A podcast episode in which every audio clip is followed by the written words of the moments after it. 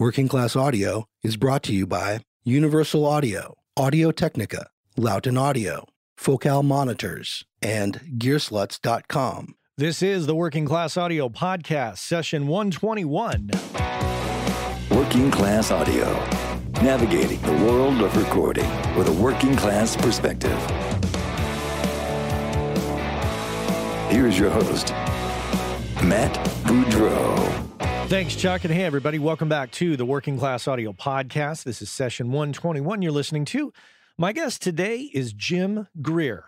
Jim Greer is a Bay Area record producer. I said to him, I said, you know, you've done so much. I kind of need a little focus on telling people who you are. So, uh, you know, he basically said that he's a record producer who's amassed a wide variety of credits through many years of wielding multiple instruments and knowing how to fiddle some knobs. which I thought was funny. But uh, some of his highlights include writing and producing with or for Galactic, Macy Gray, Handsome Boy Modeling School, Cindy Harvell, Andrew St. James, Diego's Umbrella, MC Lars, Del the Funky Homosapien, Irma Thomas, Rondo Brothers, Butterscotch, and many more. And he's done a lot of writing and uh, placement of music in various films, TV shows, and commercials. He's a very, very active uh, guy here in the Bay Area and around the world, really. It's super interesting, super passionate. He's been around the Bay Area for a while, and I finally got the chance to sit down and talk with him. We ran into each other at uh, NAMM.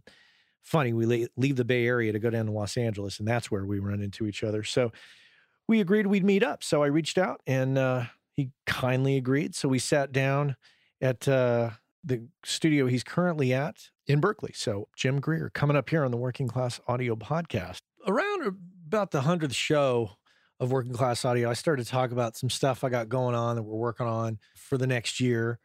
Uh, we're well into the year of 2017, and uh, I have yet to uh, reveal anything. Uh, but I do want to assure you, I'm working on a couple things, still working out the kinks. And uh, yeah, I got some stuff coming up. That's all I can really say irons in the fire, pans in the fire, plates in the air, whatever they say. Anyways, got some stuff coming up. So rest assured, the podcast will continue on, but there's going to be some extra stuff I think you might enjoy. So uh, just stand by, be patient as you have been, and uh, there it is. If you have any questions or comments, obviously, you feel free at any time to uh, email me, matt at workingclassaudio.com maybe you have a guest suggestion uh, maybe you have a comment or about a show maybe you have a question about a guest. Sometimes I mention things on the show and you all are really good about following up with me on certain things. Like you'll say, Hey, you know, you mentioned this and uh, I really need that right now. So can you send me that information? So happy to do that for you. So moving on here, uh, you know, in the monologue of the show, I've recently been doing a thing where we actually get on the phone through Skype generally, and uh, we call past guests from the show and we just check in with them just for a short conversation you know, generally uh, just a couple minutes, just to say, hey, what's going on? What are you doing? Uh, what are you working on? What's uh, what's new? What's inspiring? So uh, let's do that now. Let's actually. Um, I've sent a text to our past guest, past uh, WCA alum. Don Gunn, who's up in Seattle. We're going to check in with Don. Don's show was uh, WCA number 20. Yeah, way, way back there. Uh, let's see. That show came out. When did that come out? I posted that May 4th of 2015. Yes, yeah, so that was quite a ways back. So uh, yeah, let's check in with Don and see what Don's up to, see what's going on with him. Let's do that right now. Dialing Don Gunn.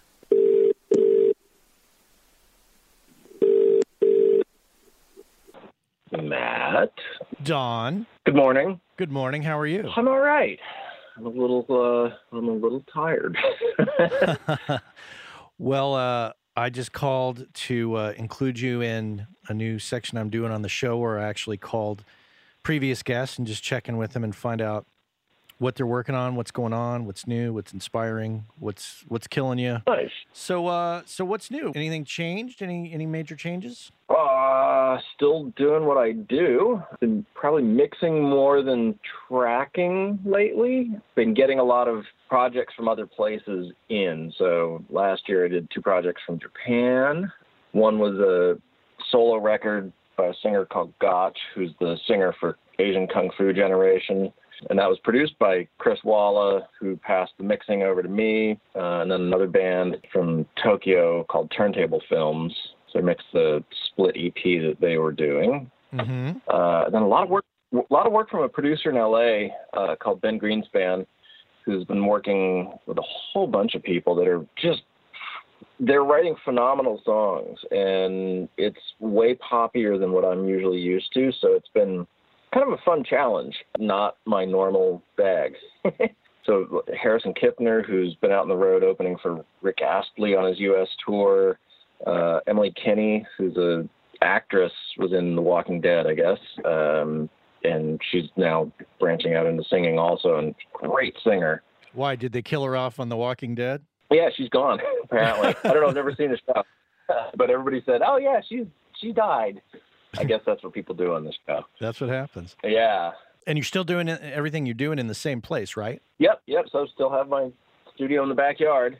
Cool. And uh, anything inspiring of late that's uh, driving you, or whether it be artistically or uh, recording wise or business wise? Um, I've been kind of I'm, I'm, branching out a little. Uh, I've been working with Sean Costello from Valhalla DSP for a number of years. They're a bunch oh, yeah. of my presets in, in his reverb plugins.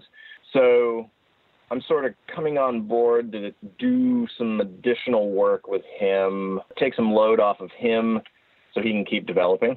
and and it's the kind of work that I can do when I get up at 5:30 in the morning and can do before I go to the studio. So that's that's we're sort of putting that in place right now as we're ramping up for the next release because I need more to do in my life. Yeah, we all do, don't we? yeah, I don't really need to sleep ever. So doing that, trying to play and write more music somehow. Um, I've been working on some library music with a couple of composer friends here in town, and we've already gotten some placements. So that's been kind of cool, just to sort of grease the creative gears in a different way than mixing does. Oh yeah. It's nice to remember that I sometimes can be a musician, although I'm a drummer mostly, so that doesn't really count, does it? we have that in common. Yeah, we hang out with musicians. um, yeah, just trying to, you know, for me, it's like I don't ever want to be bored, so I'm always trying to just look for other new, fun, and interesting things to do and getting back to doing some writing and playing some keyboards has been fun. Uh, I actually just put out an EP with a couple of other guys who are two of my favorite electronic musicians. We've been writing over the last three years remotely because one's in Portland and the other's in, in Pennsylvania. So we just put out an EP and we're working on the rest of the record. It's a slow process, but we're doing something and it's it's out in the world. Well, good so, for you. Yeah, just yeah, Sounds like you're uh, uh, keeping it fresh. Trying to keep it fresh, trying to keep it busy, and uh, occasionally get to see my wife. Well, cool, Don. Uh, great to talk to you. Good to catch up. Keeping it fresh. I love thank it. you. Yeah, continued success to you as well. Well, thank you. All right. Well, we'll chat again. Perfect. Okay. Thanks, Don. All right. Good to check in with Don Gunn. Always good to check in with the the previous guests and see what's going on. Always anxious to hear what they've been doing. And I want to mention something to you. I don't know if you all have uh, noticed it, but if you haven't been over to uh, gearslutz.com for a while, Gearslutz, of course, is a an avid supporter of working class audio. Jules and the crew over there have drastically, drastically changed the website up, and uh, man, it's super cool. So if you haven't been over there, there's there's a lot going on. There's of course the traditional forums. Uh, there's user and pro reviews. Uh, there's a gear database. There's a marketplace lots going on. I love, I've always talked about it on the show. I love seeing what uh, the new gear is that's out, even though we're not big on talking about gear too much on the show. I do, I do love going to see what uh, what's being released, always uh, what's new. Also, what's for sale. You know, I always like to just go to these websites and check out, you know, what's for sale, how much is it selling for, uh, what's lost its value, what's gaining in value. That's always an interesting thing microphones, man, microphones just seem to, uh, well, certain microphones just seem to gain uh, value as time goes along. Every time I do this, it always underscores what um, a lot of our guests say when they talk about gear. They always talk about uh, buying really, really good gear. If you're going to buy gear, if you're going to spend money, don't get the quick fix. Don't just satisfy your whatever it is, your retail urges to buy something just for the sake of buying and buying cheap stuff. Buy good stuff buy good stuff that you're going to have for a while. So something that might increase in value or hold its value at least. I'm going through that uh, constantly, always evaluating, second second guessing myself when I'm uh, thinking about making a purchase. I always stop and go, is this going to hold its value or increase in value, or is it just you know kind of throwaway? So yeah, always something to consider. But uh, yeah, check out the marketplace over at gearslutz.com and see what you think. That's about it, I think. Lots of talking. Let's get into it and talk some more with our friend Jim Greer here on the Working Class Audio Podcast. Check, check, check. Perfect. Jim, welcome to the podcast. Thank you for the coffee as well. It is my pleasure to make coffee for you. I can make a good pot of coffee. You make That's a strong thing. black cup of coffee, damn fine cup of coffee. What I really would love to know is where recording took a hold of you and caused you to move into it professionally, whether as an engineer, as a producer, as a performer. What what was the the point in your life that you can recall? It almost feels like an accident, but it wasn't. And that's that's like that's the first thing I'll say. But um it started when I was 12 or 13 and I was jamming on my piano a lot. I had a friend and we would get together and play music. And we were at the we would go to the keyboard, the music store uh, in Kent, Ohio called Woodsy's and drool at keyboards and play on them just like everybody else. And and one day the somebody there was like, "Hey, you know, we rent out these four tracks. You can rent them for like $40 for a week of time." And I was like, you know, what's a four track? And and the guy explained to me what I could do with it. And I was like, that sounds like the greatest thing I've ever heard in my entire life. Like you're telling me that I can you can give me that thing and a tape and I can come home and stick a mic on my piano and record the piano and then record more piano and then record hitting a thing and then like record singing or talking or whatever and layer it up. He was like, "Oh yeah." And I was like, "That sounds amazing." So I at some point in when I, around that age, I rented one and I just was I didn't have a lot of money, so I didn't really have, you know, I didn't have any gear. I couldn't just go buy anything.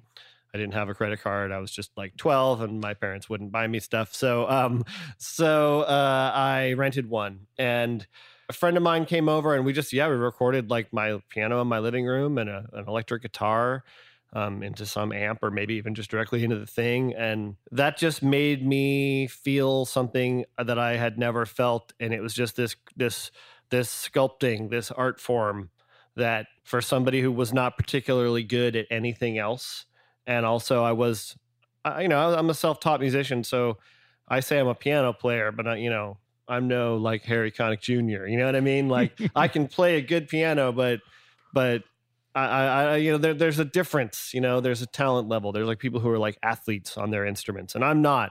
But I'm I'm really good at this this recording stuff, and that was the thing that made me go, "This is the most fun," and it just gave me this feeling. And then I did it again. When I was in high school, I met a friend, this Korean guy named Eugene Song, who had his parents were like doctors so he had in his dorm room at the, where i went to high school he had he had a roland killer roland jupiter keyboard and a four track and all this you know ex- other keyboards and things. And i started hanging out with him and basically just got while the entire time i was in high school any spare minute i had i went to his room and played around on you know and we made songs together and i recorded hundreds of sequenced like multi-tracked jams that were all greatly influenced by New Order and The Cure and all the other great stuff that was happening in the late 80s or had already happened in the early 80s and this was like in the late 80s.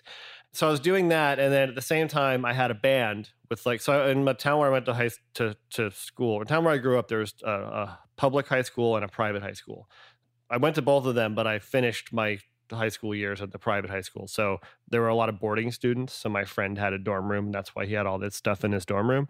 And then I was friends with lots of local kids that I had grown up with. So I had a band with a bunch of local kids who didn't go to the private high school. So my this band that I made where I played keyboards in the band, we put on a battle of the bands in my sophomore, junior, and senior year where like we just wanted a gig. So mm-hmm. I went to the school people and I was like, Can I have a battle of the bands on the stage at our like auditorium? And they were like, Sure, go ahead. Like do it on some Saturday night and have fun. So I, I did these battle of the bands. I was playing keyboards in my band. I was recording demos with Eugene. And I think by the time I finished high school, you know, I was just clearly this was I was going to pursue this, and I, I I was so clueless. I really had no idea what I wanted to do. I just wanted to do a little bit of everything, and it's funny because that's exactly what my life is now. I mean, it couldn't have been more like more prescient about, you know, I was like, I'm making cool like new order songs with my Korean friend in our dorm room with just drum machines and a Kawai K3 sequencer and blah blah blah. And then meanwhile, I'm playing like like you know i'm playing rock and roll keyboards with and we're playing um what are you know uh cover nothing but covers playing pink floyd songs and genesis songs and um steve miller songs and just you know like every other high school band starts off with i guess. And then um after and then i went to college at university of virginia and i started a new band there like the first two weeks i just found three dudes and we like started playing music just right away. At this point, I had managed, by this time, I had managed to buy myself a little Tascam four track. So I had like three weird old clunky keyboards and a Tascam four track and one microphone. So I took all that stuff into my dorm room and I had it all set up so I could record. And then after my first year in college, I went down to the coast of North Carolina back with the high school band and we we became like a professional band and we got a, a gig as a house band at this country saloon called the long branch and it was like straight out of the blues brothers like when they played bob's country bunker and we we managed to score this gig playing four nights a week five sets a night like we had to learn like 87 songs you know we played dark side of the moon like the entire album and i had my i had this weird roland keyboard and i had it programmed to be like tick tock tick tock tick tock tick tock tick tock with all these drum sounds and things. And after that experience of playing every night for a whole summer and having just the greatest time, like so much fun. And I just couldn't even believe that you could do that. I just still like I I still can't believe it. Like when I'm on the road or I get to go play a show, I'm just like, this is awesome. Like for some reason it just I don't know, the two different things, like being able to like show up at a club and set up and have somebody listen to you. And like, I don't even care anymore if it's like one people or a thousand. I just don't even care. I just like want to be great for that 45 minutes or whatever. And after that experience, I just, I just knew, I just knew I wanted to, to do this like all the time. And then all through college, I kept, I, I found a studio in Charlottesville. I found this guy with a studio in his basement. I recorded there a bunch with my band. We recorded probably 30 or 35 songs. And, uh, you know, but I was all, uh, uh, when you're in college, you're very much in this like safety net. So it's totally cool to be doing something as a, as a hobby that you're very passionate about. But then you leave and then you have no longer have any responsibilities except for to care for yourself and find yourself a place to live and stuff and um, and of course this was back in the days when you could be 23 and afford to like come to the bay area and just get an apartment for example oh yeah sure. yeah right which With, is now like without like a six figure salary. all the kids i know that are 21 that i now work with that i make music with they're like why would i ever leave my parents house? Like who can afford $40000 a year in rent? So anyways that's a different topic but um uh, I came here to the Bay Area after graduating from UVA, like literally the day after graduation. I drove out here with a bunch of friends and, and my band. And I really came to the wrongest place because there's not really a music industry here. Right. I mean, there never really has been. There's always been music and lots of stuff, but there's not, certainly no LA or New York. But I came here anyways. I just had this, all those experiences, all that recording, you know, nothing professional. I never released, nothing was ever released. I vainly tried to like send tapes around to a record labels one time and like nobody cared and that's fine. I just was like, I was like, this is what I do. This is what makes me happy. Like when I'm doing this music stuff, whether it's sitting with the four track or setting up and playing with my band or playing on a stage, that's where I'm happy. So it was very much a like happiness thing. Like, this is what makes me happy. This is what I feel good doing. I started really realizing that that the production side, the recording side, was just such an infinite well of creativity to dive into just just infinity because you can just always tap in and make something new and you don't even have to worry about it you can just do it and and and you can decide what to do with it later and but I, but at the time i didn't even know the word producer i never i don't think i ever probably even said the word producer unless i was like well george martin's a great producer like I didn't know what that even meant. Like right. I just didn't I didn't understand. Like I didn't I didn't know what it meant to be the producer. I didn't really understand that what I was really doing was figuring out how to become one because I didn't really understand what they did. And so when I got to the California and then I started working at the Paradise Lounge Club, which is where my music career really started. I didn't realize you worked at the Paradise. Yeah, I was the booker there. And that's where it all started. That's where everything up until that point was practice. And then I needed a basically I needed a job because I, I had been a bartender in college. I came here and I was bartending at the Mallard, which is right down the street. And um, I was really tired of bartending. And I just realized after being in the Bay Area for like a year, I was like, if I don't get a job in the music business somehow, if I'm not around it, I'm never going to break in. What year was that? You were 96. Okay, okay. Well, I had a band and my band was playing around. We played at Bottom of the Hill. We're still on like a poster there from like 1995. What band was that? It was called Ibiza, spelled I B I Z A, like the island. We played a bunch of gigs and then like we played at Slim's, I think, and then there were no more there wasn't anywhere else to play except we weren't really getting any very popular and I didn't know what else to do. And then I was trying to get a gig at the Paradise Lounge and they wouldn't answer their phone. So booking hours back in the day before the internet, every club would be like, "Hi, our booking hours are Wednesday from two to three. Call then to try and set up your show here, right? And send in your cassette demo thing.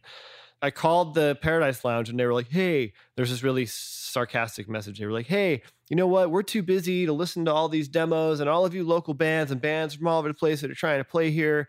You guys just maybe somebody should come down here and help us get through all these demos and then maybe you can like get a gig here, something like that.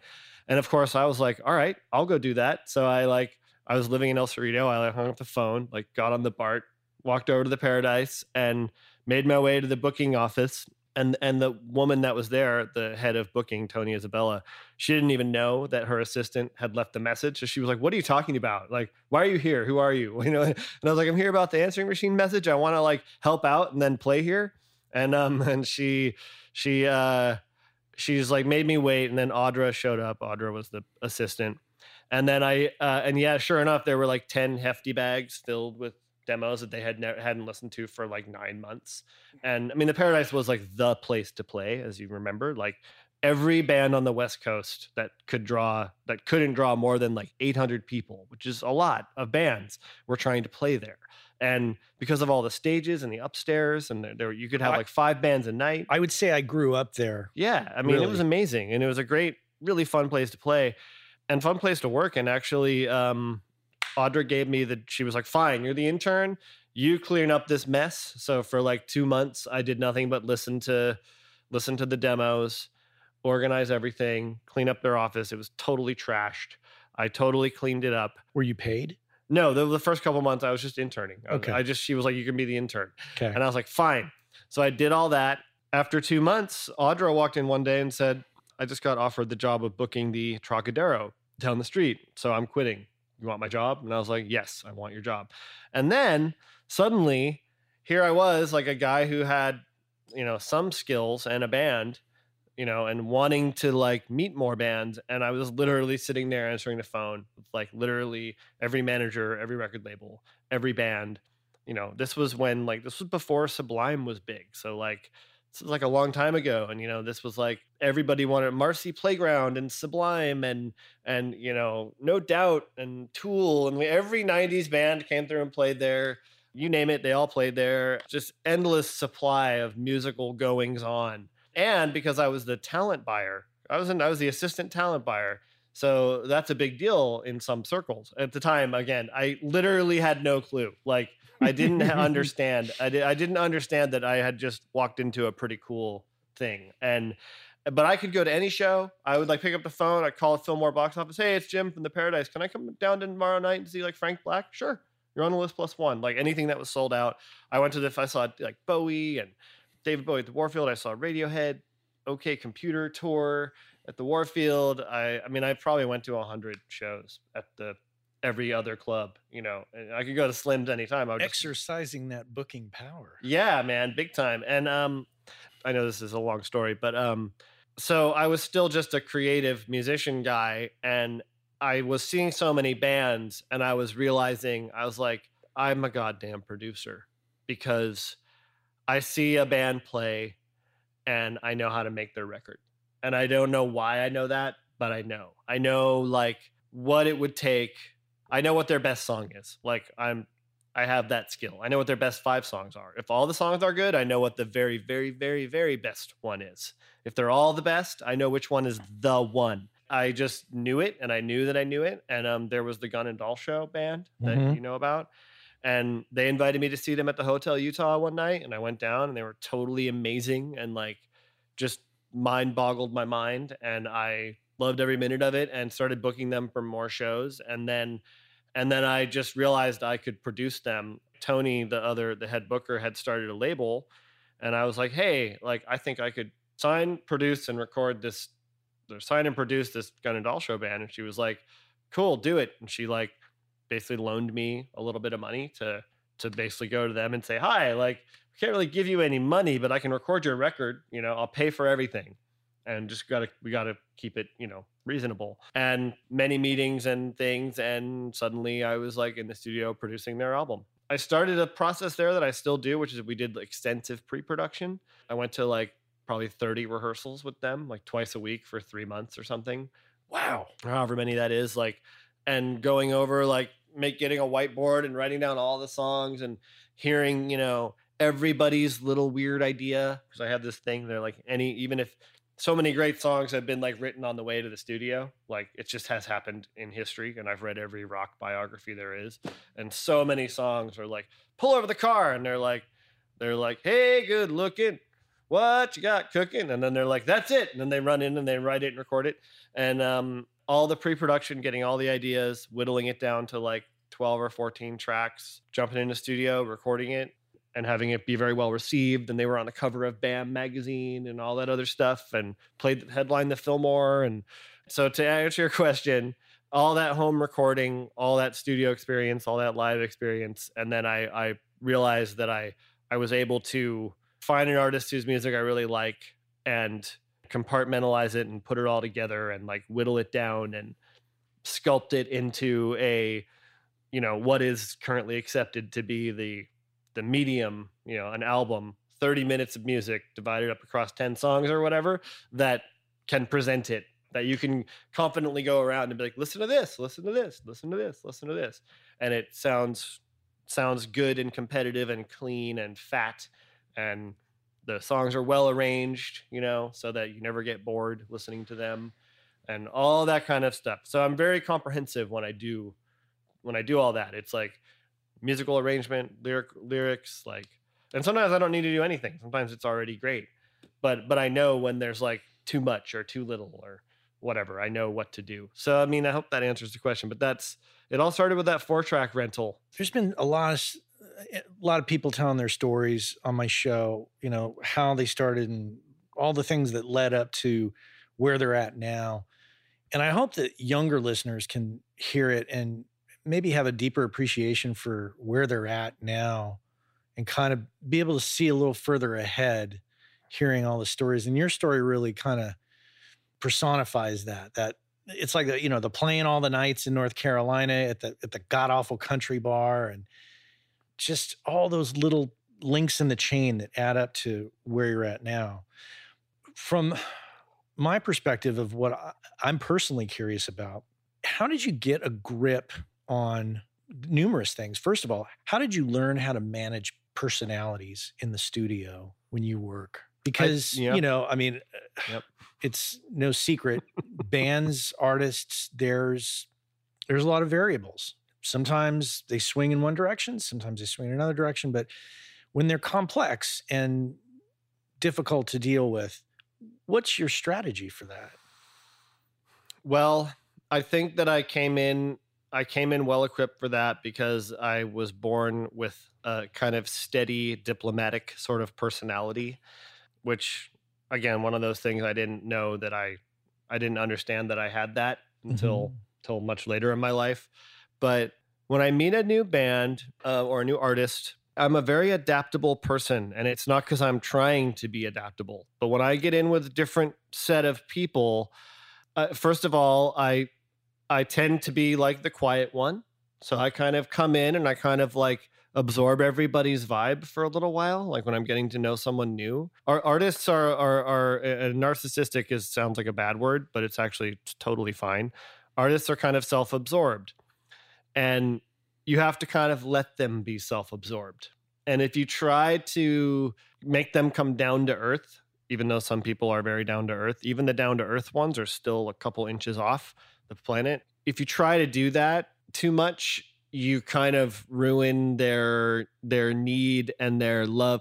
I'm self-absorbed too. When I'm working on my four track thing, when I'm doing my wor- world of work, making a new making music, even alone, I'm like totally self-absorbed. I'm in that moment.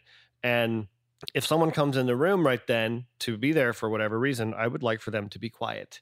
And I would like for it to be all about me. So like I want them to hang out and I don't really want him to ask me lots of questions, and I don't really want him to say, "What is this bass thing doing? Like, why are you singing?" But that that's you shouldn't sing about penguins. Like, I want to be able to do whatever I want, and I want them to either support it or not acknowledge it. And I feel like I kind of treat I treat people like that. So when I end up in a room with four or five new people, first I, I sort of like assimilate and learn all their personalities a little bit and I, am pretty perceptive. So I've I'm almost I mean you know the obvious jokes are like you can talk to any drummer about like drummer stuff, and it'll be an endless cover, great, awesome conversation because I've play every instrument and I've bought every piece of gear and I've had so many discussions. I can talk about like the ins and outs of bass pickups, guitar strings, drumsticks, you know what I mean? Like you name it.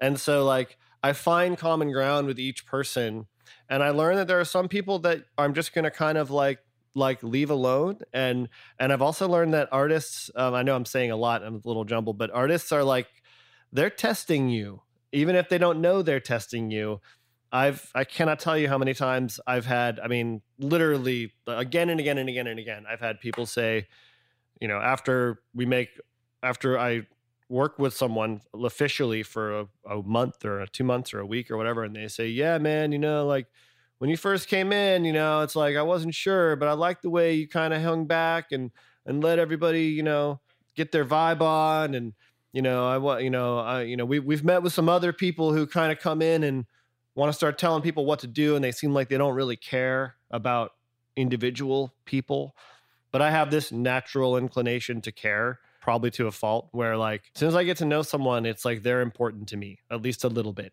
you know? Like so when I when I work with especially when music is involved. So a band gets involved, right away I'm like rooting for them.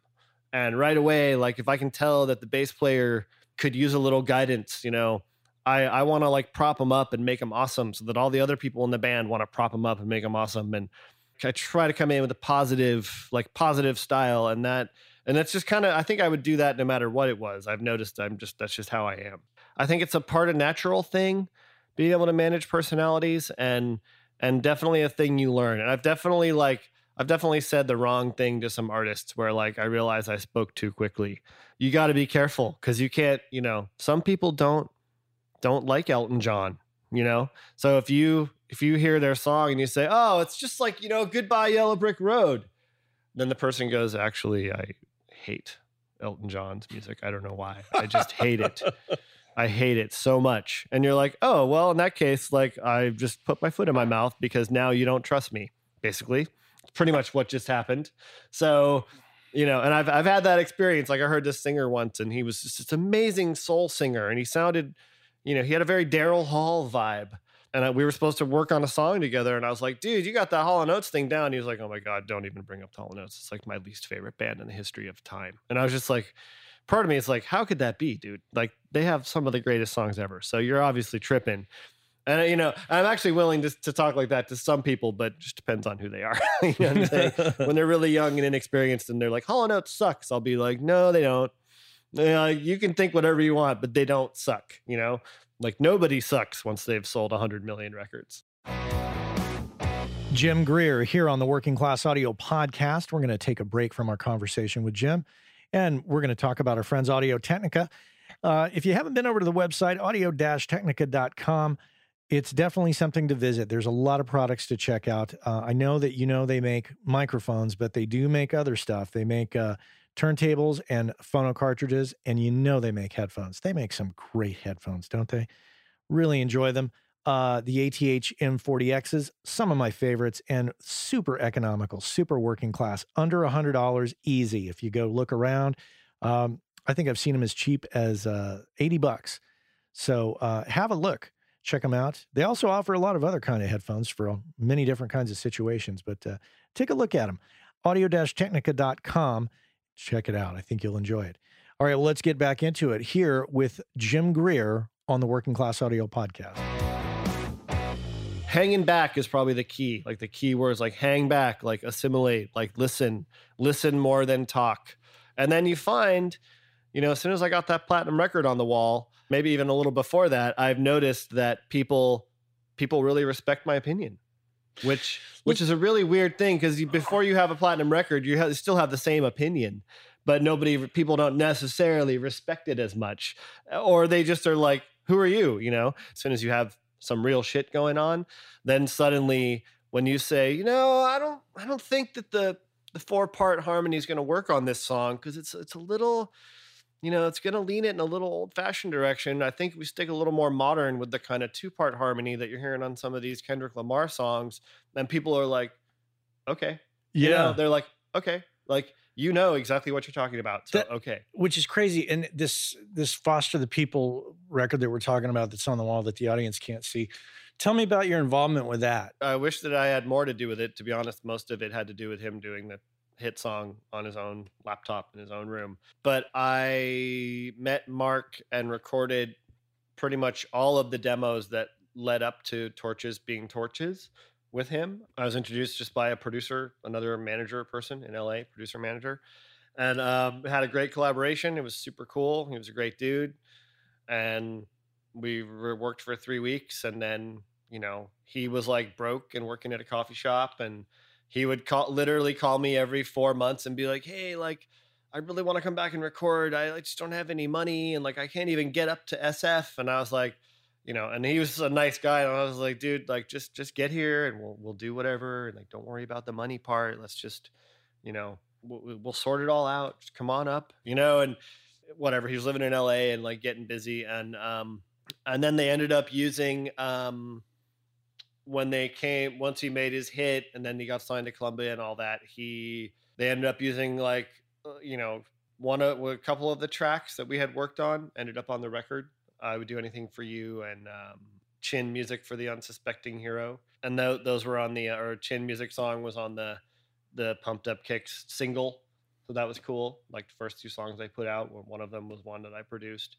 That was i mean that was really all there was to it. I mean he that thing just took off What I don't get fast. and what always seems to elude me and it's like when i think when i think back to records that i have and i use air quotes here just because i'm being self-deprecating but like produced i always get stuck like i can record like that's not a problem that's like the easiest thing in the world to me but when it comes to and producing and, and offering opinion and getting involved like you're saying in, in arrangement and parts the business of producing eludes me.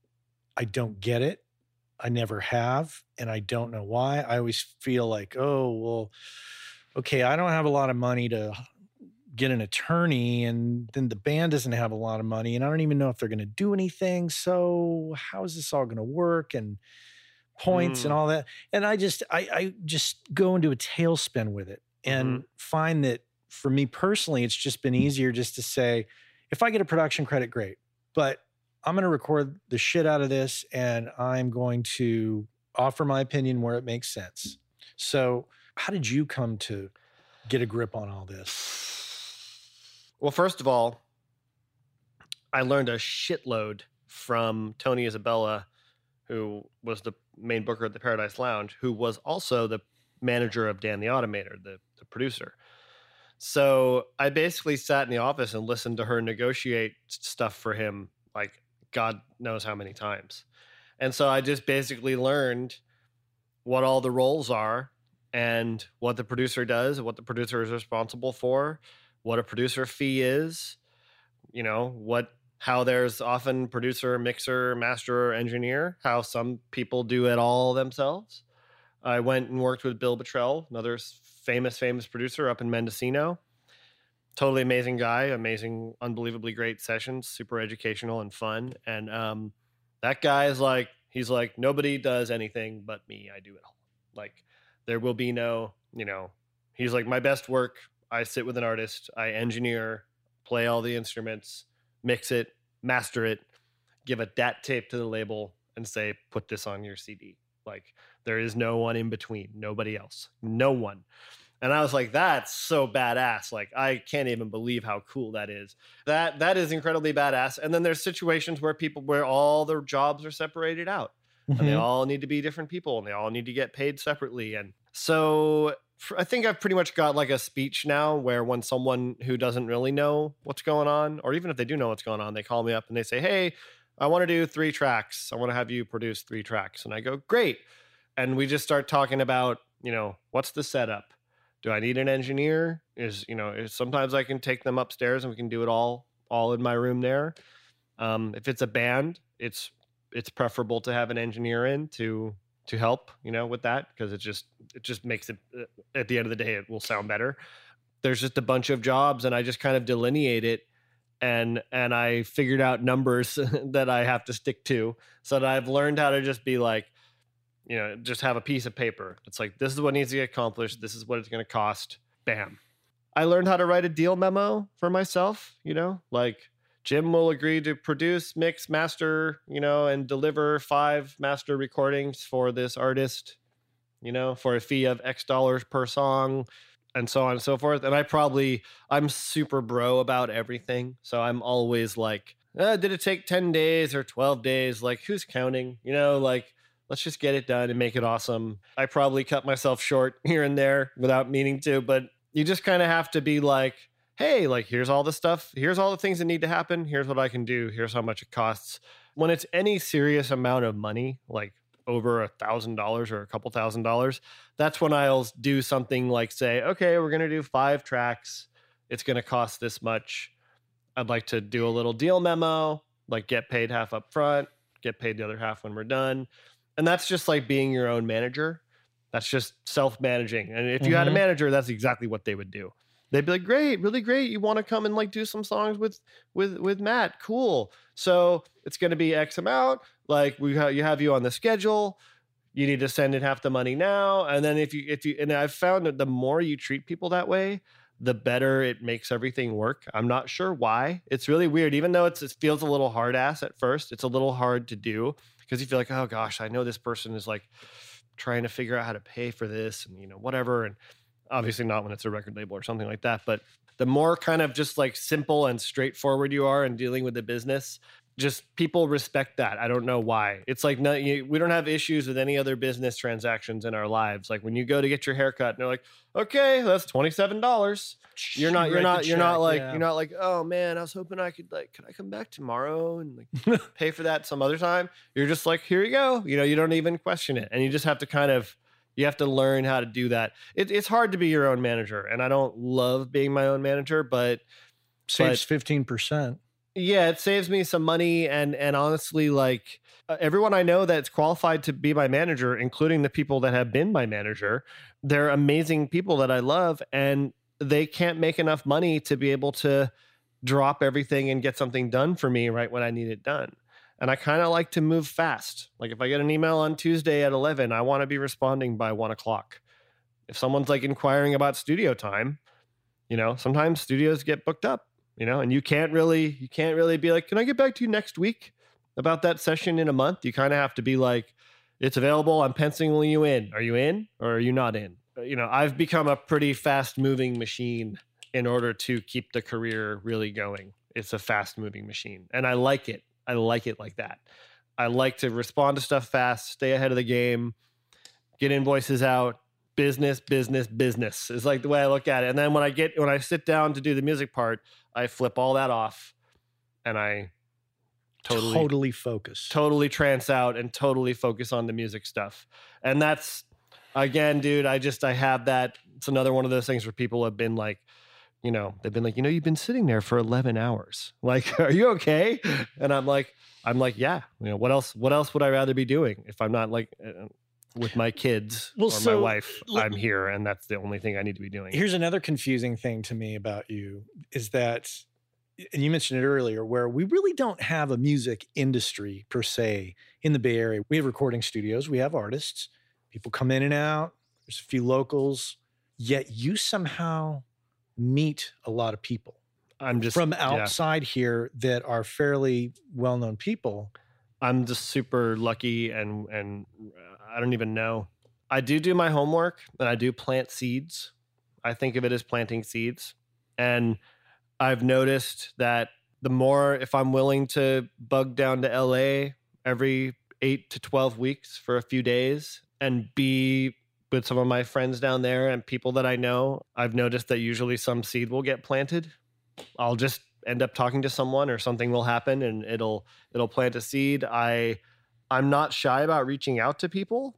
I will totally like be sitting there in my computer and just have something totally random strike my fancy and I will totally look up that person and email them like out of the blue. I don't know why it's it's it's a little bit embarrassing in a way, but in a way it's like it's led to some of the greatest stuff I've ever done. You know, the I did this project with Angelo Moore from Fishbone, and that happened because someone walked in the studio and it was like, "Man, I just saw the Fishbone movie and I'm so inspired. I just I can't even believe how cool. Like I love Angelo so much and da da da." And I was like, "Well, let's get him up here." You know, and I just looked it up and emailed his manager and she was like, "Here's his number, call him." and literally like nine days later, we were like recording a song, you know, with with the guy sitting in the, you know, plane ticket, saxophone, you know, sitting walking in the door, and now that's turned into like two records. We made two records. We have a licensing deal in place. We have a record label. We've made 14 videos, you know, like tons of cool stuff. And it's still, still very much ongoing, you know? So I, I just, there's a fearlessness thing. It's like it's a little embarrassing to just like email like the president of Sub Pop and be like, "Hey, you know, like what's going on? Like, hi, I just read your article and that was really cool and like, you know, anything going on?" Sometimes a lot of those people will so utterly blow you off um, and like you don't deserve to be blown off you know like you're actually a legitimate person but it's it's also kind of funny like i've had I, I sort of get this strange personal entertainment out of like emailing or reaching out to someone that that doesn't know who I am, having them blow me off, and then I'll like run into them six months later, and then they'll they'll be like, not that I'm anybody, not that I'm anybody, I'm not famous or anything, but like you know then they'll be like oh that was you like and now you're being introduced by this other rad person and like why didn't you say so you know and i'm like I'm what like, are you uh, gonna say? I'm I mean, like, what am I supposed to say? I'm just, I'm just, you know, like if you can't catch the vibe from not knowing who I am, then maybe you don't deserve to catch the vibe. Like, well, do you? Let me ask you: when you do that, do you name drop in those emails to just open the eyes? and No, I don't even know. I just, I just am not. Uh, usually, it's because I really actually believe that there's that the person I'm hitting up would be interested in whatever it is. Like I emailed uh, Ishmael, what's his name from uh, Diggable Planets, who's an A&R guy at Sub Pop now, or was maybe maybe he isn't anymore. But you know, like I'm working with an artist that we were talking about him, and his name came up, and you know, when you when you just you know when you can type in someone's name and their contact form comes up in the first link, that tells me that you're it's okay to contact them. You know, with that guy, like I, his dad was my history history teacher at UVA. Random, like he, this. I was in history, uh, African American studies class at UVA, and the teacher was this really awesome guy. Um, and uh, Butler, right? Ishmael Butler, I think is his name. And um, and he was like, and I went to his office hours one time. We were hanging out, like talking, and he was like, "Oh, you're a musician? Yeah, my son is a musician. He just got signed to." Elektra Records. His band is called Diggable Planets, you know, and I was like, oh, cool. and then, and then they blew up. And then, um, uh, but anyways, I emailed him and I was like, you know, this hard I'm working with, and like your dad was my history teacher, and he totally got back. He got back to me within like 30 seconds, like no joke. He was like, dude, that's amazing. Like, yeah, like I'm about to go on a four month world tour. Like, hit me up when I get back, you know. And who knows? I mean, I already planted a seed there. Who knows what that will lead to probably nothing but that's really random i don't i don't do that that often i don't like spam people but when i when i think of something that makes sense to me and it seems real then i do it i'm not afraid of you know I'm not afraid of it i've got nothing to lose as, as you get more traction more success do you feel less inhibited to reach out to people yeah because i find that with with this podcast as it's grown if I want to contact somebody, I just contact them. I yeah. don't I don't even think twice about it. I'm I'm I, I you know, the world is being set up to be operating this way. It's like we're all kind of the same now. Like like everybody's like on on the internet in some way or another on somebody's stream or feed. It's kind of like I don't know, something weird is happening with that. But yeah, I I, as much as you want. You know, I'd say like I'm I'm I I like it when people. I mean, I get hit up quite often by random people. You know, Mhm. and I'm not. I think it's cool, and I I respond to everybody. Like I have a respond to everyone Yeah. policy. I don't care how late I have to stay up one night to like finish my emails. Like I'm All right, so you're you're doing a lot. You're obviously very proactive. You're you're very involved and and very passionate about what you do. And and I'm kind of enamored by how you operate, and it's it's pretty interesting. And I'm sure I could I should have coffee with you more often. I think I could learn a lot from you. um, I'm sure you could teach me a few things. The work life balance thing with like going down to LA and being at studio, like you've got a family, I know. You have a wife, you have kids. How do you make that work? How do you and your wife like make the time spent away versus the time spent together with the family? Um What's the balance there? Well, how do I make it work? You know, I take it slow. I'm always planning. We have a wall calendar. I'm a big fan of the wall calendar at the house, like the kind you buy at Office Depot for like 9.99 with a big space, you know. And and I I find that um, as you get older, you start to like plan things more. Like we're gonna all take a trip to Ohio to see my family, so you you kind of have to plan it ahead of time. I have the wall calendar, and I don't do that much traveling. I always sort of uh, I always multitask. So I'll say I'll be doing something. Uh, I'll be you know there's an artist right now that I've been like performing with. This kid Andrew, I've been performing with him, and he'll get a gig in LA. Like the last time I was in LA was on June 13th. Wait, it's not June yet. April, May, January, February 13th, March. I maybe February. So he had a gig on like February 12th or 13th in LA, and I was like, hey, so you know he's got a gig. I can spend a couple days there. Gonna pop down, get this gig done. Gig is gonna mean there's gonna be some kind of like other professional component to it. You know, meet some people, get some stuff done, zip back home. Um, same thing with South by. Same thing with going to NAMM. The occasional, you know, uh, the occasional tour. You know, I just went to Vegas and did a couple nights with Angelo and Claude, the drummer from Ween, and stuff like that. And if I'm making money doing any of these things, then that's also, you know, I, I struggle with it. I struggle with it. But I don't have a single friend, even all my friends who aren't in the music business, um, which most most of them aren't. They're all like, er, you know, people travel, things come up. You know, you know. I also have friends who are on the who have families and stuff who are on the road six to eight to nine months out of every year. You know, like my friends in Galactic, they just are on the road all the time, and I'm just like, how do you? you know, I I don't know how they, you know, that's got to be, you know, I, I uh, my friend Tim, uh, Tim Carter. Do you know Tim? Oh, I know Tim Carter. You know, he's playing with Kasabian now, Yeah. and um, Kasabian is huge. So his life is now lives in England and is in, is a rock star in a huge British rock band, right? Right. Sabian is huge in England. You know, he headlined they headlined Glastonbury.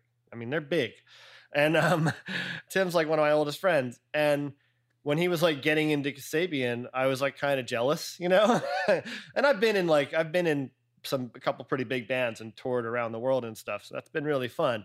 But uh, nothing quite that big. I was kind of jealous, and then I was like, and then I was like, yeah, but Jim, if like Tim called you up and was like, hey, the touring keyboard player has to take six months off. Do you want to do it? Would I really want to do that? You know, like, you know, not only the family, but just like, would I really want to go be on the road for like six months, traveling, traveling, traveling, traveling, traveling? It's hard. It's fun when you're playing, but it's, It It's also like- removes you from the activity you're working. yeah, on. like your life, you no longer have a life. And the, the main goal in life to me is, is to be like a really useful contributor to your society and your community. Like so useful, just useful.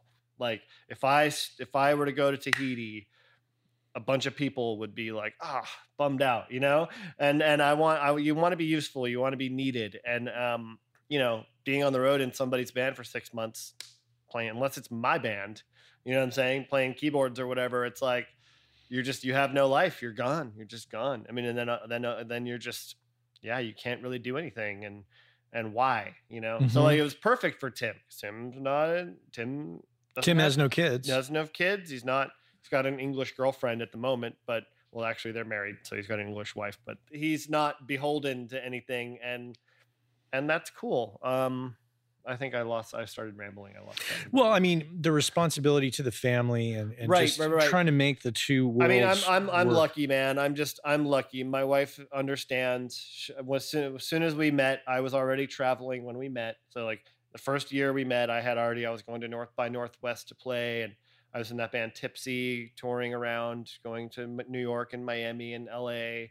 And um, she saw right away that I was this person, you know, with these occasional needs to go traveling, and she gets it.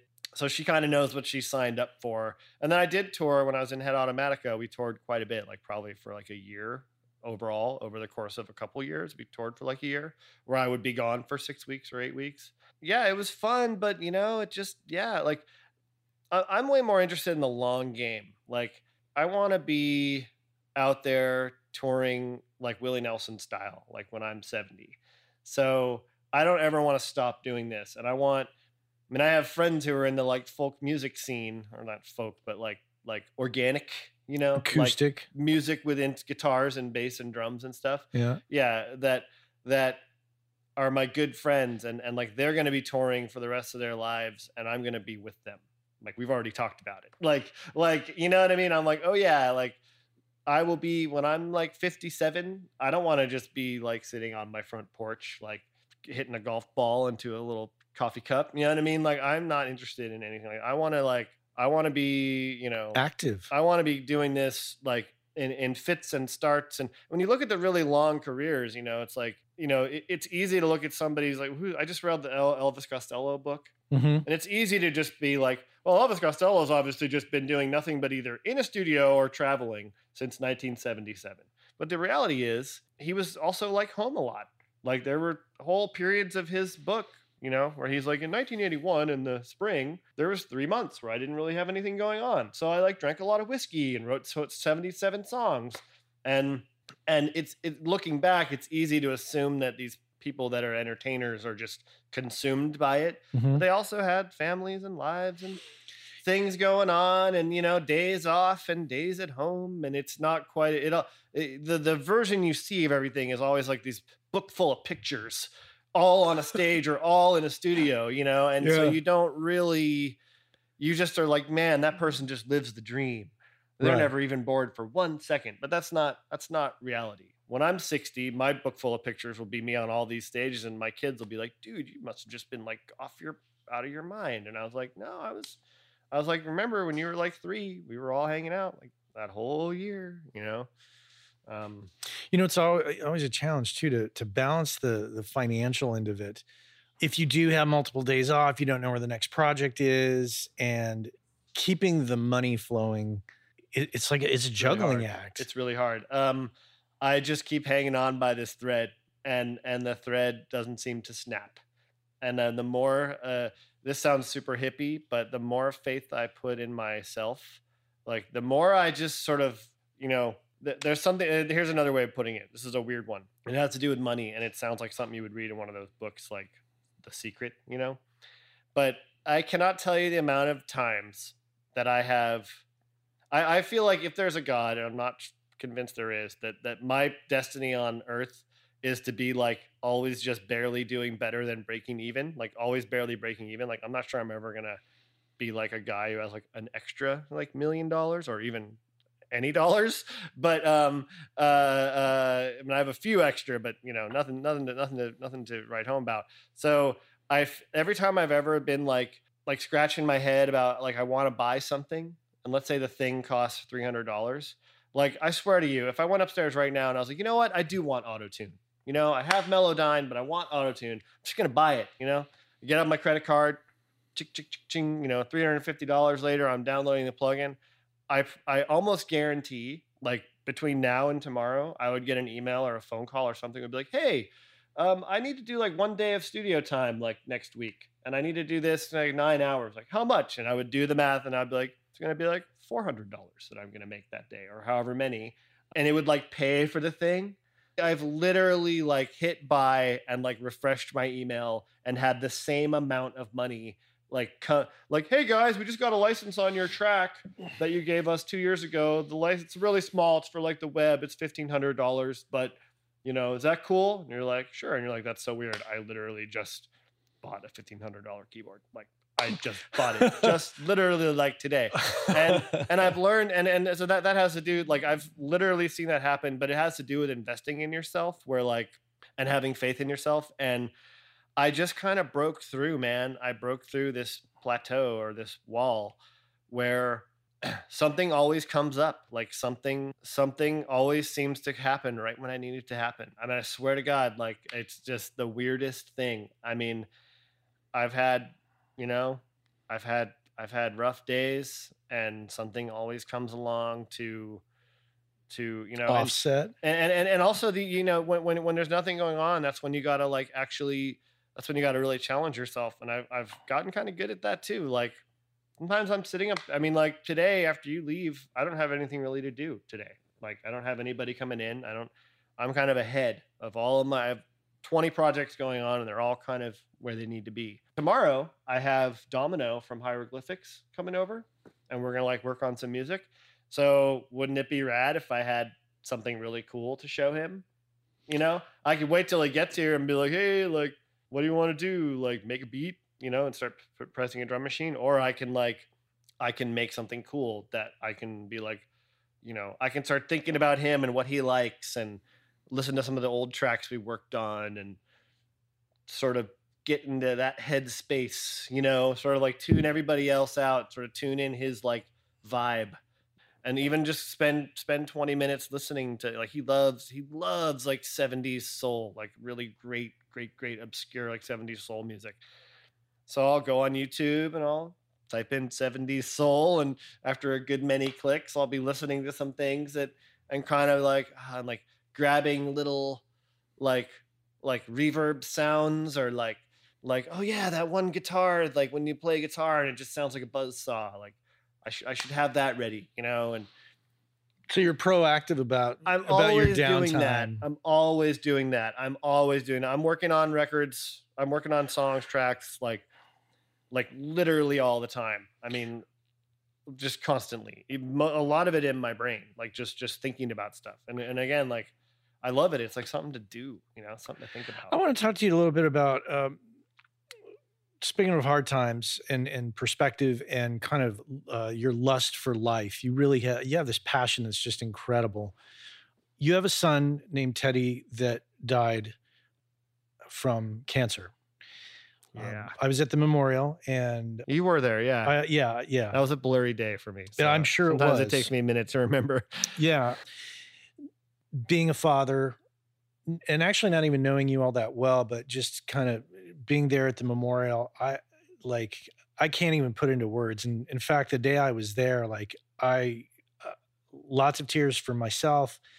I couldn't even talk to you. And I told you that. I. you came up and you, you, you just had the same passion. Hey, Matt, thanks for coming. And like, I was ready to explode in tears. I could not speak and I had to walk away from you and the things that the times like that teach you are uh, i mean you can't even put them into words. Yet I, I have to ask you know all the, the the pain that came with that experience what that has taught you and how that has informed everything you do from now on how you treat people how you do business how you treat each day i'm sure it informs everything Yeah. Yeah, man. Um radical ra- radical transformation. I mean, and the, the interesting thing for me, the interesting thing for me is that before he was diagnosed with cancer and before I sat down with a doctor who said, you know, if all goes well, he's probably got 2 years to live or something like that. And they said that to me on like August 16th or 17th, 2010 uh, when I was sitting in the hospital in Santa Rosa. And they were like, you know, he's like, if all goes well, you know, two years to live or something. And, and, um,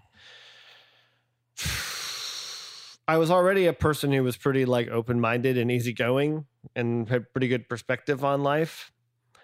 And so, in a weird way, like for that to get transformed so radically, it's just kind of turned me into this uber zen person because I there's really no quick way to say it, but I'll I don't want to I don't want to talk about it forever. But like you know, basically from that point on until the end, you know, I spent every day two and a half years. You know, we were in the hospital for something like I don't even know how many days, hundred hundreds of days, 150 days or something, sleeping in the hospital, staying in the hospital, driving back and forth to uh, from to Oakland, Kaiser.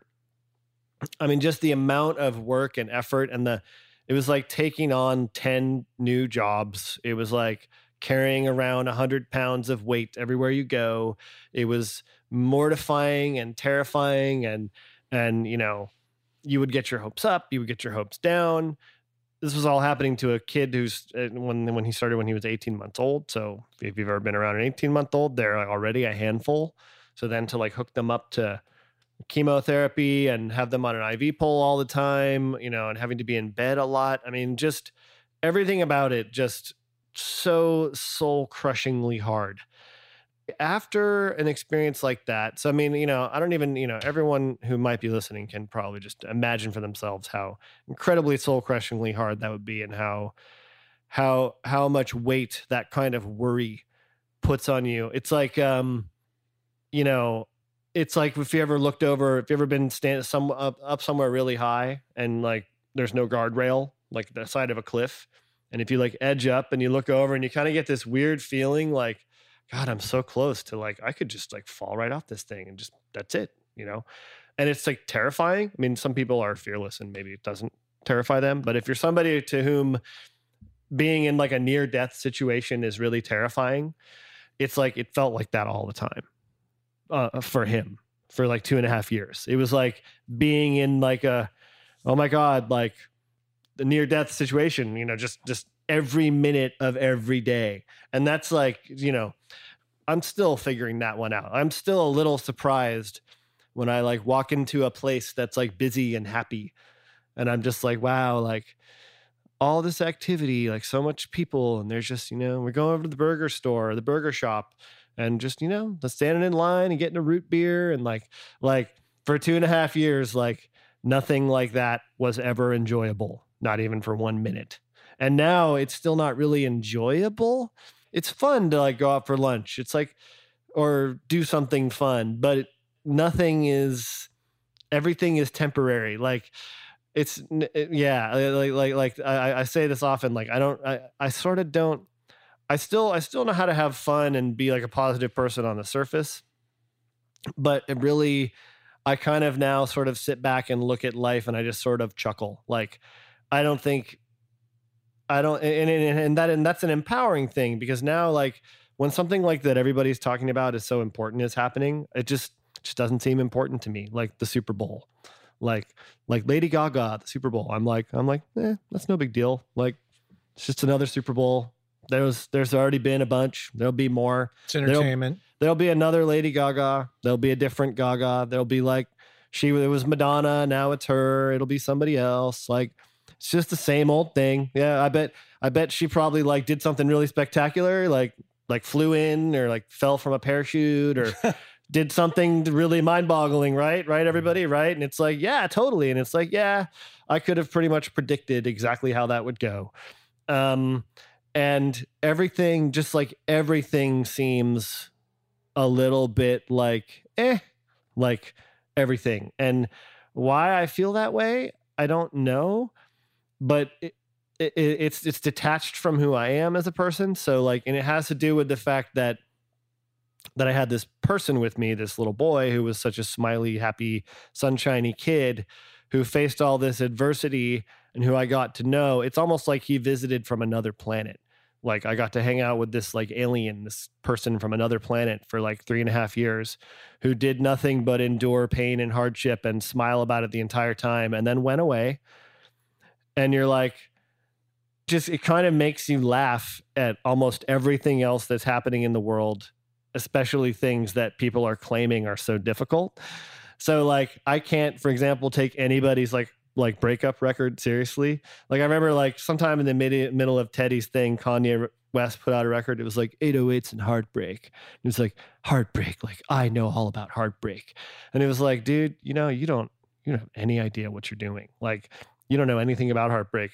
And I, I don't like to demean other people's life experiences, but I kind of have the right to. So I'm like, Yeah. I'm like, dude, I don't care about your heartbreak record.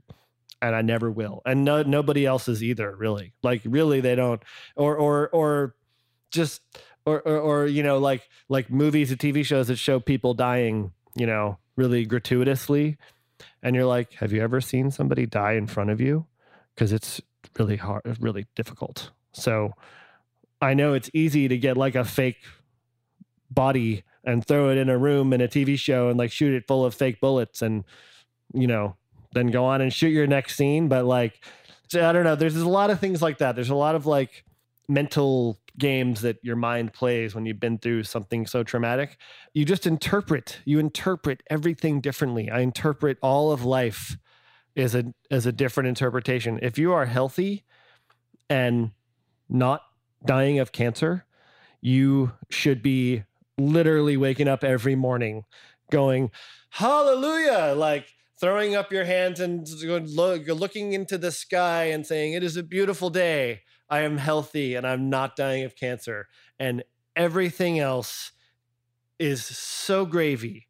It doesn't matter if i have to eat three pieces of wonder bread today and drink a glass of water because that's all i can afford or if i have to go shovel shit for somebody on their farm or if I get to go do something really fun, like sit in with the Rolling Stones or whatever. You know what I'm saying? Like it's whatever you get to do. If you're healthy and you're not dying of cancer, you are lucky. Like you, you are winning. you are winning big time. You are like you are so far ahead of the game because right now there's thousands of kids and people sitting in hospital rooms experiencing that all-encompassing mortifying fear that I was sunk into for 90 for for two and a half years.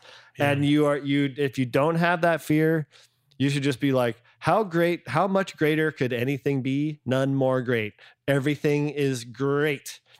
And so now now that i'm slowly being freed from the clutches of that mortifying fear because enough time is going by it's really hard for me to not just like look at my life and look at what's happening and just be like everything is so goddamn great. Like when that's not happening, like you just don't even know. Even though I'm a bit detached, and even though like it's hard for me to remember what it's like to have like un in, uninhibited fun. Like we went to Vegas with Angelo, and we played two shows, and he sat in with Ween, and I went to the Ween shows, and they were really fun. And I had never really seen them, and then we played two like sold out shows, and 500 people there dancing, just like so much fun. Like you know, just a total blast. And but still, even when I'm like standing on stage in the middle of a like ripping keyboard solo, like jamming out with these incredible musicians, somewhere in the back of my mind, I'm like, I'm like, and in 90 minutes this will be over, and then I'll be like in bed again, and then like tomorrow will come, and I'll be like brushing my teeth somewhere, and I just kind of like don't buy into like almost anything. I kind of Hmm. I kind of am just I just want to you just want to stay free and healthy. Like healthy is everything. And and and and and, and the last thing I'll say is um is how I'm able I'm still a little detached but it really makes me want to make everything count.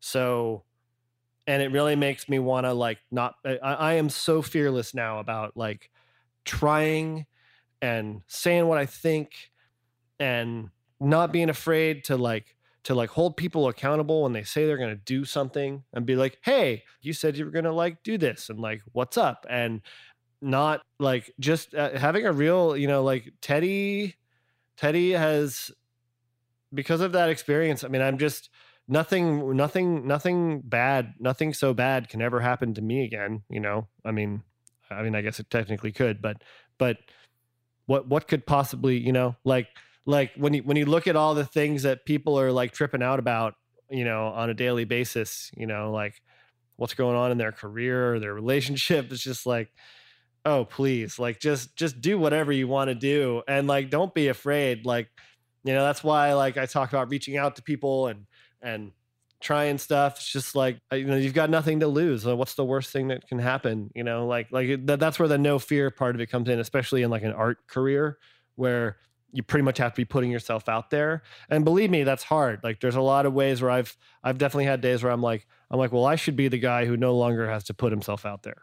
Like if anybody is doing that, that's me. I should get to just like sit in a room and somebody should send me like people to work with, but that's just that's not going to happen. It's not the way it works. Like You just got to be. You have to continue to be proactive. you have to be proactive and you know in those situations you have to make i mean remember i had to i had to be proactive i had when when he was going through treatment i had to be there for him and he was just a little kid you know if your 72 year old uncle gets cancer and is deathbed ridden you're like you know and he's like get everybody get out. I just want to watch i just want to watch archie griffith all day and bring me my soup and like don't i don't want everybody in here feeling sorry for me.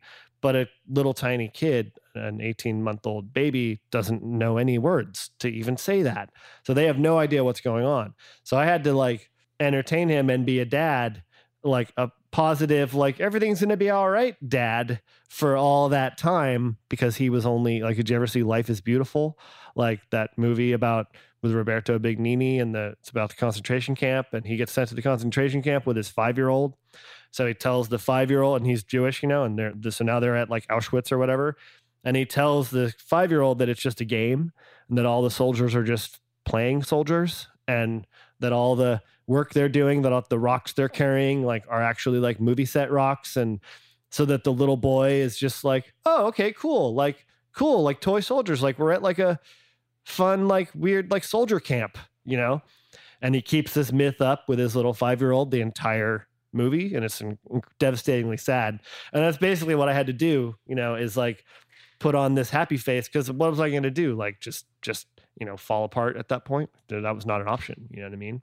Like there was no like and i had the, my other son and my wife and i was just like i had to basically superman through that thing and then i had to realize that in order to keep myself sane i had to superman for myself so supermaning for myself means buying a rad convertible car, getting gear when I want it, using this studio to make music to like, you know, basically I was like, I am going to gift myself the life that I want and deserve. And the and and that comes with a out an outreach, outgoing, you know, making the effort, trying hard, not being afraid to show up, not being afraid to jump in the car and go do something kind of lifestyle which ultimately I think is what I like anyway. So I mean, Well, I'm Yeah. sorry that that, and I'm sorry it doesn't cut it, but I mean, I'm sorry that uh, we're having this conversation. Um, that it took that for you to have the, you know, the chains taken off of life for you to do what you're doing and do it so fearlessly and with such passion and even for somebody who you know didn't know Teddy and didn't know you all that well, uh, it was devastating for me to watch as a father because I followed the the the online blog that you all had put out and and it really it, it did influence me. I I I, must be honest in in that it caused me to be a little more like life is short, man. Let's get on this train and go and Yeah. quit fucking around yeah, and quit pretending and quit, you know. So you're at a spot now where it's been it's been some time and and you, you've exercised a lot of this fearlessness and this this work that you've done as, as much as we can make a transition to this currently uh, and where we're recording this for the audience um, is uh, we're in berkeley california and you're at this spot now where you've found yourself in this situation where you met these guys and they were trying to do a label and you put yourself out there they approached you so where are you at now with all of this Well, um, I'm in this studio. My former studio was with my other partner, Brandon from Rondo Brothers. Um, we had a studio at his spot in the city, and I was commuting there. When Teddy was diagnosed, I was no longer willing or able to commute. So, um, and right around that time, I met these guys. Like I said, things things happen to me like right when they're supposed to. It's it's quite strange. Like met these guys with the studio down the street from my home, and I live two miles that way. Down the street from my house in Berkeley, Teddy gets diagnosed. These guys offer us a job. They started a label called Ninth Street Opus, and they offered Brandon and I a job being like staff producers for their label.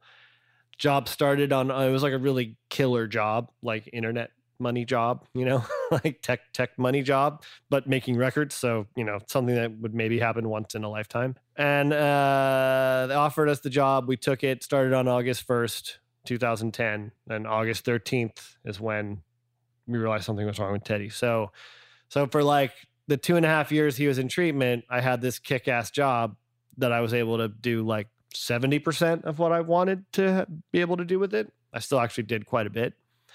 Long story short, they built this lovely studio facility with an extra room in it that I'm currently housing all my keyboards in a little project room, like a little suite that they didn't have any use for. And then uh, their label thing didn't work out. It actually worked out well, but it was not financially doing what they wanted to do. So they moved it over to an internet radio streaming service, which also didn't really work out. Was also a really great idea. And eh, you know, after all the rubble of all the businesses starting and not and not becoming financially, you know, successful, um, which is funny because I'm the guy with like, you know, by always keeping my overhead low and like being my own manager, I've always been able to have a living. You know, it's just all about you, like, you know, your overhead's got to match your your income. It's just like it's just simple stuff like supply and demand. Anyways, um, yeah, uh, you know, I've always had a studio at home. I never rented a, you know, I would go to the occasional recording studio, but Brandon and I ran a good Rondo Brothers business because we didn't have a we studio was at his house in his basement, you know.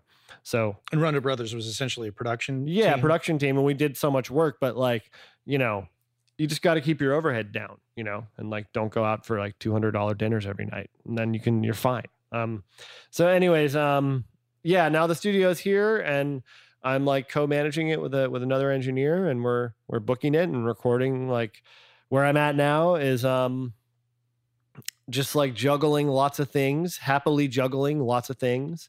Um, I've just finished a bunch of records, Butterscotch, an artist called Butterscotch. Wrote some more songs for Galactic. That had cuts on their record last year, Into the Deep, the Macy Gray song that I wrote, that Macy Gray covered or sang, or I wrote with her um, for Galactic. Um, that all happened like last year? Maybe it was like a little bit before that. I recorded an Oakland band called No Lovely Thing here. I just recorded another band with the Jeff Campbell, the singer, Static and Surrender is his band recorded here.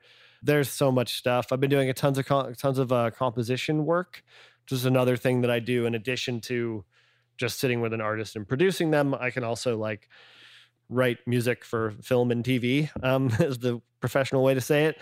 You know, I have a couple different agents for that who will get me the occasional job, like not constantly, but like just enough to be like a little extra work and income.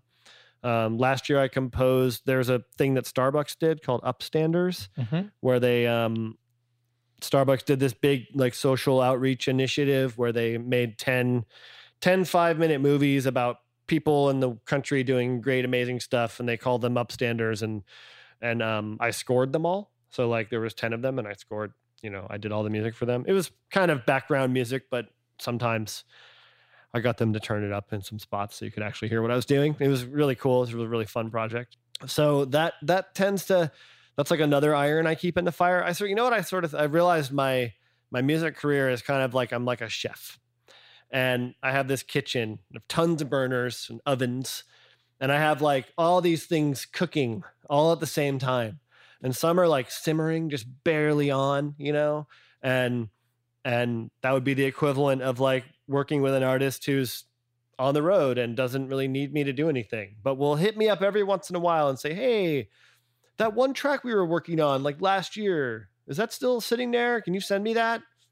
And maybe that's it, you know. And then I have other things that are like cooking, like currently cooking, and then other things that are like baking in the oven and some of them require me to be really hands-on and like checking every 5 seconds and some of them are just like, you know, that pie is just cooling on the rack. Just let it cool for a while. Like check it out tomorrow. You know, and if you're a good chef, right, you can you can make lots of different dishes. You know, you don't just only make one thing. I mean, like some people do, and that's what they do. But I think a really killer chef is like, I can make the Italian, I can make the French, I can like whatever's in your kitchen, I'll make something with it. You know, and that's sort of how I like look at the music life these days. Like, you know, keep keep putting keep keep getting ideas keep putting stuff on the more stuff i put on the fire the more it will like initiate other things to happen like somehow like i don't again it's like an energy it's like an energy thing like like if i keep making me especially with social media if i'm working on something and i post a little film of myself playing a cool little keyboard line just for fun um you know, it takes literally 10 se- I wouldn't do it if it took more than 20 seconds for me to do because I don't have the patience. But if it takes like less than 30 seconds for me to be all cool bass line, and I post it, like a week later, somebody will, something will happen because of it. Somebody will be like, hey, that was cool. That thing you were doing. You know, it, remind, it reminded me that you're like out there. What's going on? You know, and then suddenly something's going on. Whereas before there was nothing. Like action begets action. I'm a big believer in that. So, like, every day I try to take at least two actions towards, you know, either I create something new or I send an email that is part of my need to create something new or I I dig down and like spend an hour listening to music I've never heard. You know, I, am I'm I'm about to do some recording with someone who was like, maybe I want to cover a Bob Dylan song, and I'm like, I'm like, cool. I've been wait, literally been waiting for an excuse for 25 years to go listen to nothing but Bob Dylan for like five days because I've never done that. You know, never. I've heard lots of Bob Dylan along with everybody else on the planet, but I've never sat down and listened to Blood on the Tracks like all the way through, you know, and now I have. so, like, that's, you know, that's really cool and educational and interesting. And like, you know, the tones are really unique, you know, and just, it's just trippy the way some records get made. Like, you know, some of these records I listen to, and it just sounds like nobody did anything. Like it just sounds like everybody just like walked in the room and they were like, "Oh, the mic's on," and it was like, "Yep." And it was like, "Oh, let's play it," you know. And then they they played it one time and they were like, "Seem okay?" You know, and uh, you know they're like, "Is it okay in there?" You know, and it's like, "Yep."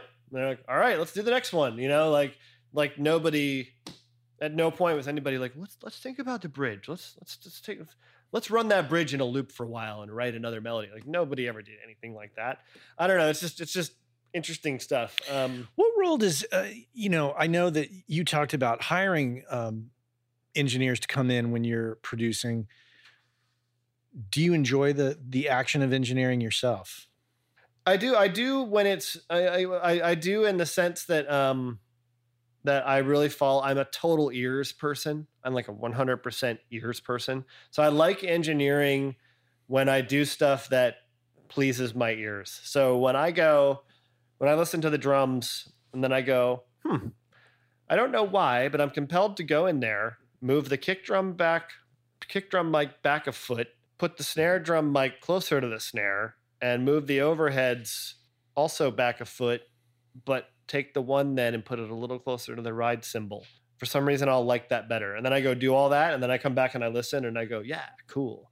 That's like, that makes me happy. That's like, but I don't really know what I'm doing. I'm literally just doing what my ears are suggesting to me. I'm not, I'm probably knocking something out of phase a little bit or capturing using the kick drum mic to capture room frequencies it it's not supposed to capture or something like that. And so I like I like getting into that nitty gritty of engineering as an ears based thing. Where I like having somebody around is the person will say, you know, you know, hey Jim, you know, I have my engineer Calvin Turnbull, like one of my favorite people, and he'll say, hey Jim, uh, check out what happens when I I set this EQ on the overheads. Hear the difference. And then he plays it for me, and I go, "Oh my god, the way you EQ'd it is so much better." Like you know, you're because he'll he'll EQ those overheads so that I can hear the snare better, not so I can hear the cymbals better. You know what I'm saying? Like he'll right. he'll be doing it for a reason that's that's underneath the thing you would think. Right. And it'll be like, uh, yeah, that's so much better, man. Thank you. Like, huh. and I'll been in my in my mind, I'm like, oh, thank God I have him here. I would have just screwed this whole record up. Jim, thank you so much for for doing this and and um, making yourself available and My talking pleasure. so openly with me. Absolutely, man. Anytime. Jim Greer here on the Working Class Audio Podcast. Real fantastic interview, in my opinion, and a great guy to talk to. He's been through a lot and uh, has a lot to show for it. I will say that. That's for sure. Anyhow, we are out of time. But before we go, I want to say if you have any questions or comments, please feel free to email me, matt at workingclassaudio.com. I'd love to hear from you. Until then, we are out of time. So I think we got to say thanks to everybody. So let's thank our friend Cliff Truesdell. Let's thank Cole Williams and Chuck Smith. And let's thank our sponsors, Lauten Audio, Focal Monitors, Audio Technica, Gearslutz.com, and Universal Audio. And I especially want to thank you. I sincerely appreciate the time you take to listen. Take care.